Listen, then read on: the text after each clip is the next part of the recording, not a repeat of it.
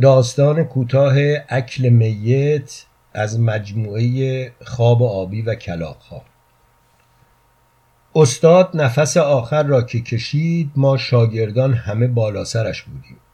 هنوز چشمهاش را نبسته بودیم که زنگ در خانه به صدا درآمد. یکیمان رفت در را باز کند. پلکهاش را بسته بودیم و داشتیم دستهای بیجانش را که هنوز کاملا سرد نشده بود روی سینهاش میگذاشتیم که صداها را شنیدیم. لا اله الا الله. اول دو آخوند جوان وارد شدند یکی امامه سیاه و دیگری امامه سفید. هر دو عبای نازک کرم رنگ به دوش داشتند و تسبیح بلند دستشان بود. پشت سرشان هفت مرد تنومند با لباس یکسان آمدند تو. پیراهن شطرنجی آبی سفید و کت و شلوار شیک سرمه‌ای. همه شبیه هم بودند. همانجا دو طرف در ورودی به ردیف تکیه دادند به دیوار و معدب دستها را روی هم ایستادند و خیره شدند به جنازه استاد که روی تخت دراز به دراز افتاده بود. آخوندها آمدند جلو. عین هم بودند. انگار دوقلو بودند. امام سفیده رفت سمت راست تخت و امام سیاه سمت چپ ایستادند بالای سر جنازه و خیره شدند به چهره لاغر و کبودرنگ استاد. بعد همزمان بنا کردند به زمزمه کردن به عربی. یکی از ما که توانست بر حیرتش غلبه کند رفت جلو و به دو آخوند خوش آمد گفت. لطف فرمودید تشریف آوردید. آخوندها همچنان در حال زمزمه سرشان را بلند کردند و او را نگاه کردند. مردمک چشمان هر دو درشت بود و سیاه و برق غریبی داشت. چای و خرما تعارفشان کردیم. اول دو آخوند لیوان چای برداشتند و یک مشت خرما و بعد آن هفت مرد تنومند مثل آن دو لیوان چای و مشتی خرما برداشتند. همه همزمان جرعه ای از چای داغ را هرت کشیدند و سه چهار تا خرما را با هسته توی دهان گذاشتند. یکی از با رفت تعدادی بشقاب کوچک آورد. خواست بدهد دستشان که هسته های خرما را بگذارند توی آنها. اما همه سرتکان دادند که لازم ندارند. خرماها را با هسته نجویده بلعیدند و بقیه چایشان را هم همانطور هرتکشان نوشیدند. آخوندها آخرین خرما را که بلعیدند باز همزمان با پشت دست لب و دهانشان را پاک کردند و هم صدا گفتند خدا رحمت کند این مرحوم را. فاتحه. همه سلوات فرستادند. صدای آن هفت مرد از همه بلندتر بود. بعد همه شروع کردند به قرائت فاتحه. ما هم زیر لب فاتحه خواندیم.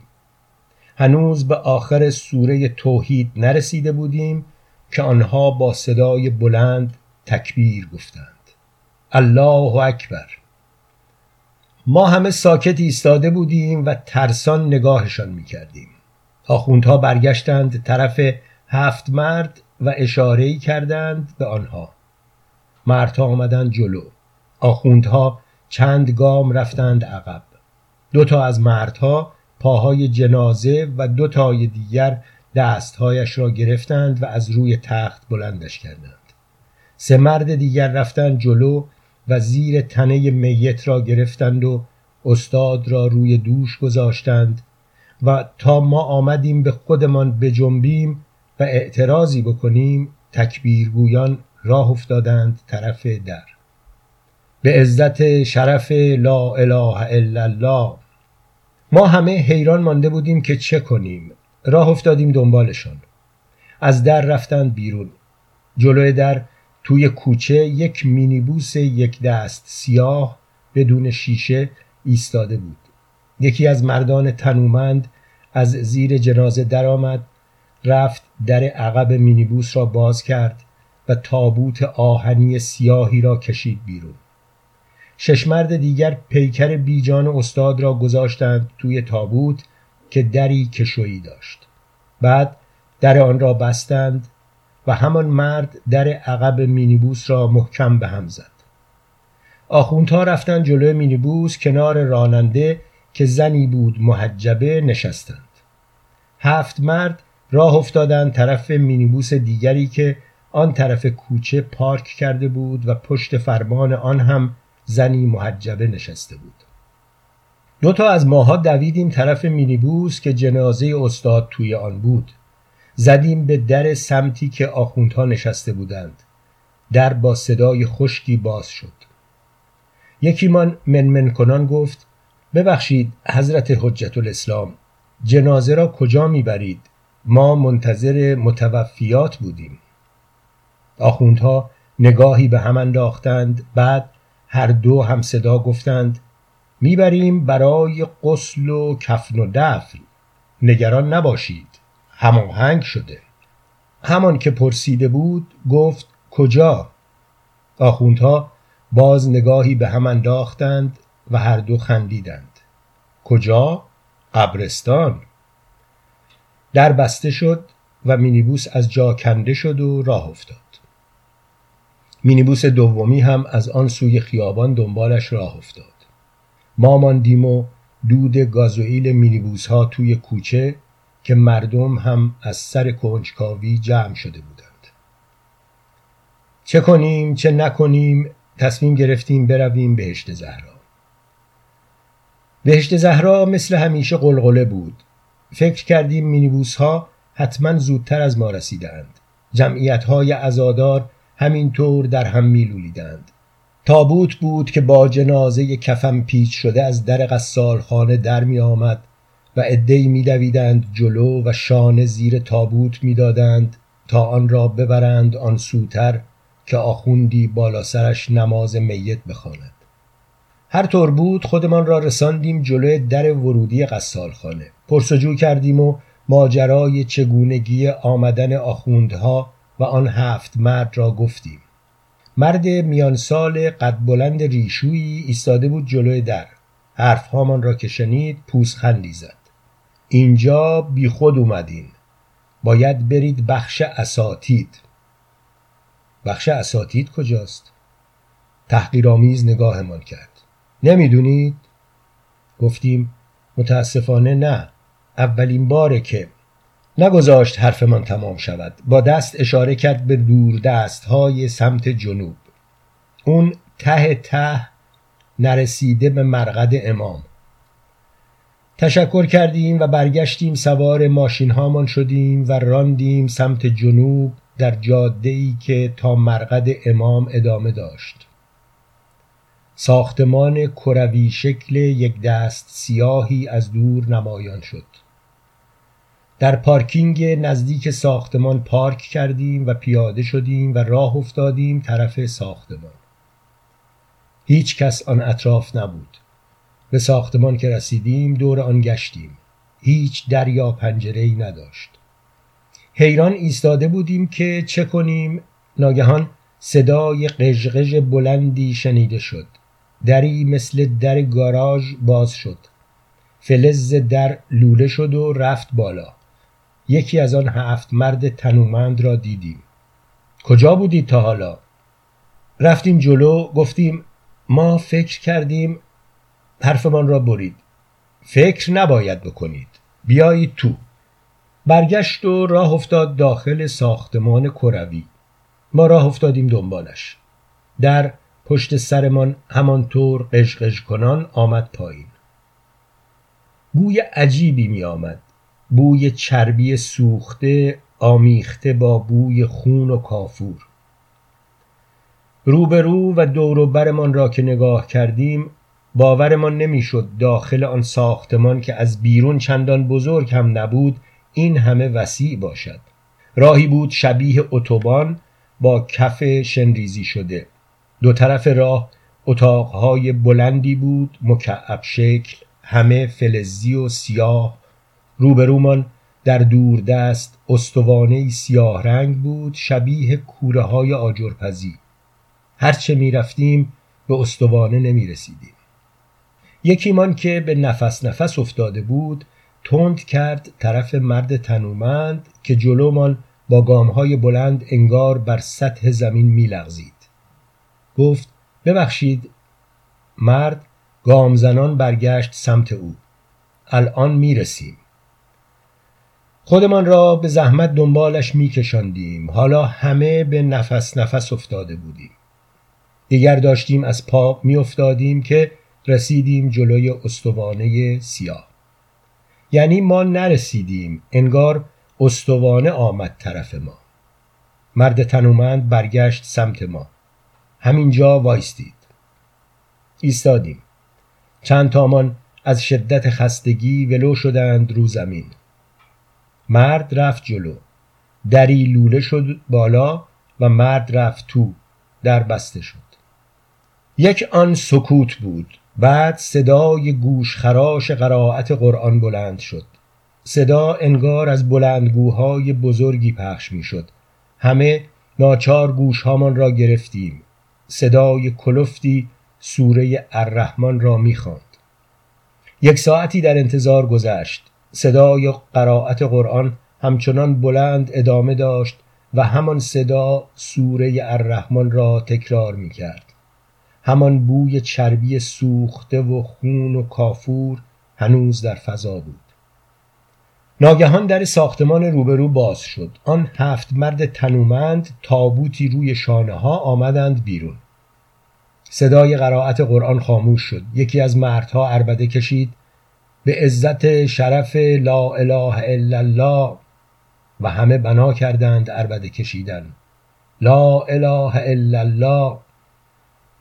پشت سر تابوت آن دو آخوند آمدند بیرون. رفتیم طرفشان. یکیمان سلام کرد و گفت می‌برند برای خاک سپاری؟ آخوندها ایستادند. تسبیح در دست میگرداندند به هم خیره شدند. بعد برگشتند طرف ما. خاک سپاری. خب بله مگه هر دو لبخند زدند و هم صدا گفتند خیر اول می رویم سالن. سالن؟ کدوم سالن؟ شما دنبال ما بیایید. راه افتادند دنبال تابوت که روی دوش آن هفت مرد تنومند بود و ما هم ناچار راه افتادیم دنبالشان. همان راه شمریزی شده را پیمودیم. شاید یک ساعتی رفتیم تا رسیدیم نزدیک در ورودی ساختمان کروی شکل. تابوت به دوشها ایستادن جلوی یکی از آن مکعبهای فلزی باز دری کشویی با صدای قژقژ بلندی باز شد. آخوندها به ما اشاره کردند و رفتند تو. پشت سرشان تابوت را بردند داخل. ما همه دنبالشان راه افتادیم. سالن بزرگی بود که وسط آن میز دایر شکلی با رومیزی سیاه توری قرار داشت.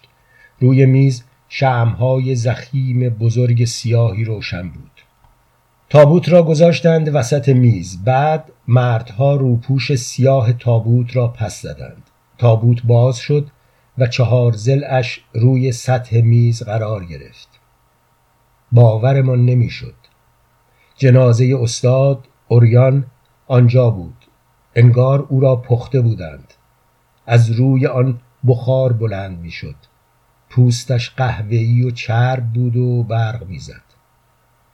آخوندها نشستند روی دو صندلی کنار هم و رو کردند به ما. بفرمایید بنشینید. هفت مرد تنومند دو گام رفتند عقب و معدب دستها قفل کرده زیر شکم ایستادند ما را نگاه می کردند. ما مبهوت ایستاده بودیم و باورمان نمی‌شد انگار کابوس می دیدیم. هر آن منتظر بودیم از خواب بپریم تا بفهمیم اینها واقعیت نیست آخوندها از روی میز کارد و چنگال برداشتند و نگاهشان چرخید سمت ما که هنوز دور از میز ایستاده بودیم بنشینید. بسم الله. ما به هم نگاه کردیم و ناچار نشستیم روی سندلی هایی که مرتب چیده شده بود دور میز. آخوندها برگشتند طرف هفت مرد تنومند. برادرها هم بفرمایند. مردها ناگهان هجوم بردند طرف میز در حالی که شتاب داشتند و همدیگر را حل می‌دادند تا هر یک زودتر از دیگری بنشیند. آخوندها هماهنگ و همزمان دست دراز کردند طرف جنازه پخته شده استاد و با کارد بزرگی که روی میز بود چند تکه از گوشت او را کندند و گذاشتند توی بشقاب جلوشان. از توی تاریکی چند زن محجبه شبیه همان دو زن راننده مینیموس ها با چادر و دستکش سیاه آمدند جلو. روی سینی های بزرگی که در دست داشتند قطعات نان و کاسه های ماست و ظرف های سالاد و سبزی خوردن و شیشه های دوغ و نوشابه های رنگارنگ بود. آنها را یکی یکی چیدند جلوی آخوندها و مردان تنومند و ما. بعد آرام عقب عقب رفتند. آخوندها هم صدا گفتند ممنون خواهرها.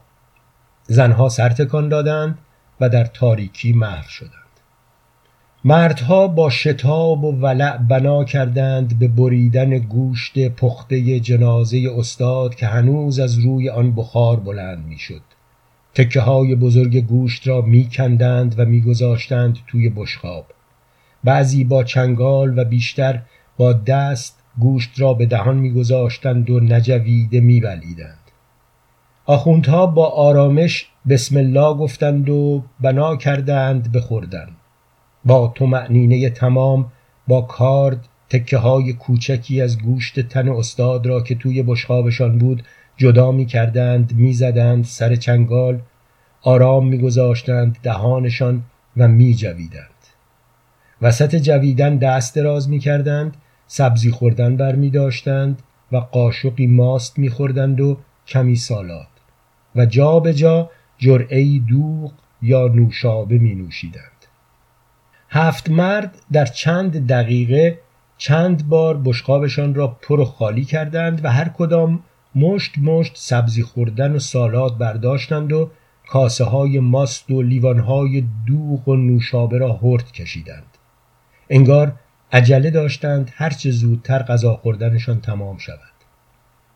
ما هنوز متحیر نشسته بودیم و از استشمام بوی گوشت پخته شده استاد و آن بوی چربی سوخته و خون و کافور که در فضا بود و نیز از تماشای غذا خوردن آخوندها و مردها داشت حالت تهوع بهمان دست می‌داد. مردها همزمان دست از خوردن کشیدند. لب و دهانشان را با آستین کتهای شیکشان پاک کردند و هم صدا با اجازه گفتند از روی سندلی ها برخواستند و رفتند سر جاشان. باز معدب این بار دست به سینه ایستادند و خیره شدند به ما. آخوندها در حین خوردن اول نگاهی به هم انداختند و بعد پوزخند زنان برگشتند طرف ما که دور میز خاموش و بی حرکت نشسته بودیم. برادرها تعارف می‌خواهند ما همچنان حیران به هم نگاه کردیم. بسم الله مشغول شوید. چاره ای نیست. باید تناول بفرمایید تا استخوانها پاکیزه شود و آماده خاک سپاری چند تا از ما خواستیم از جا بلند شویم که مردهای تنومند سریع آمدند جلو و دست گذاشتند روی شانه هامان و فشار آوردند که باز بنشینیم روی سندلی ها آخوندها یکی یک لیوان دوغ سر کشیدند. آروغ صداداری زدند و هم صدا گفتند بفرمایید شروع کنید وگرنه برادران متاسفانه مجبور می شوند به زور متوسل شوند.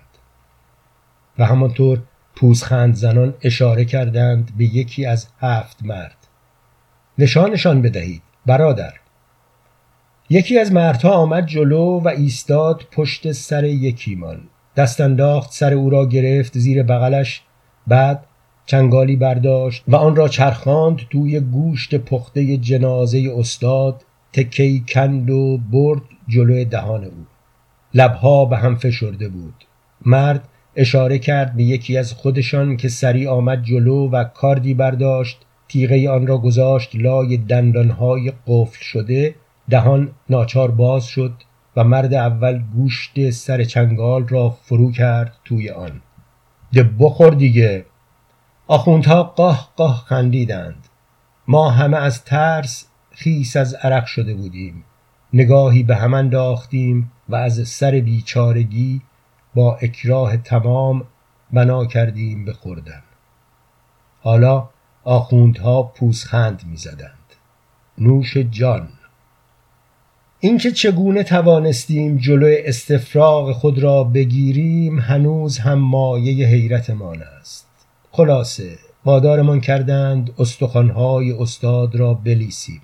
بعد چهار زل تابوت را استوار کردند اطراف اسکلت پاک لیسیده شده روپوش توری سیاه را انداختند روی آن و باز تابوت را بر دوش گرفتند و از در بردند بیرون. ما هم سر به زیر راه افتادیم دنبالشان تا از در ساختمان کروی شکل آمدیم بیرون. نزدیک پارکینگ محوطه وسیعی بود. تابلوی آنجا نصب شده بود. قطعه اساتید.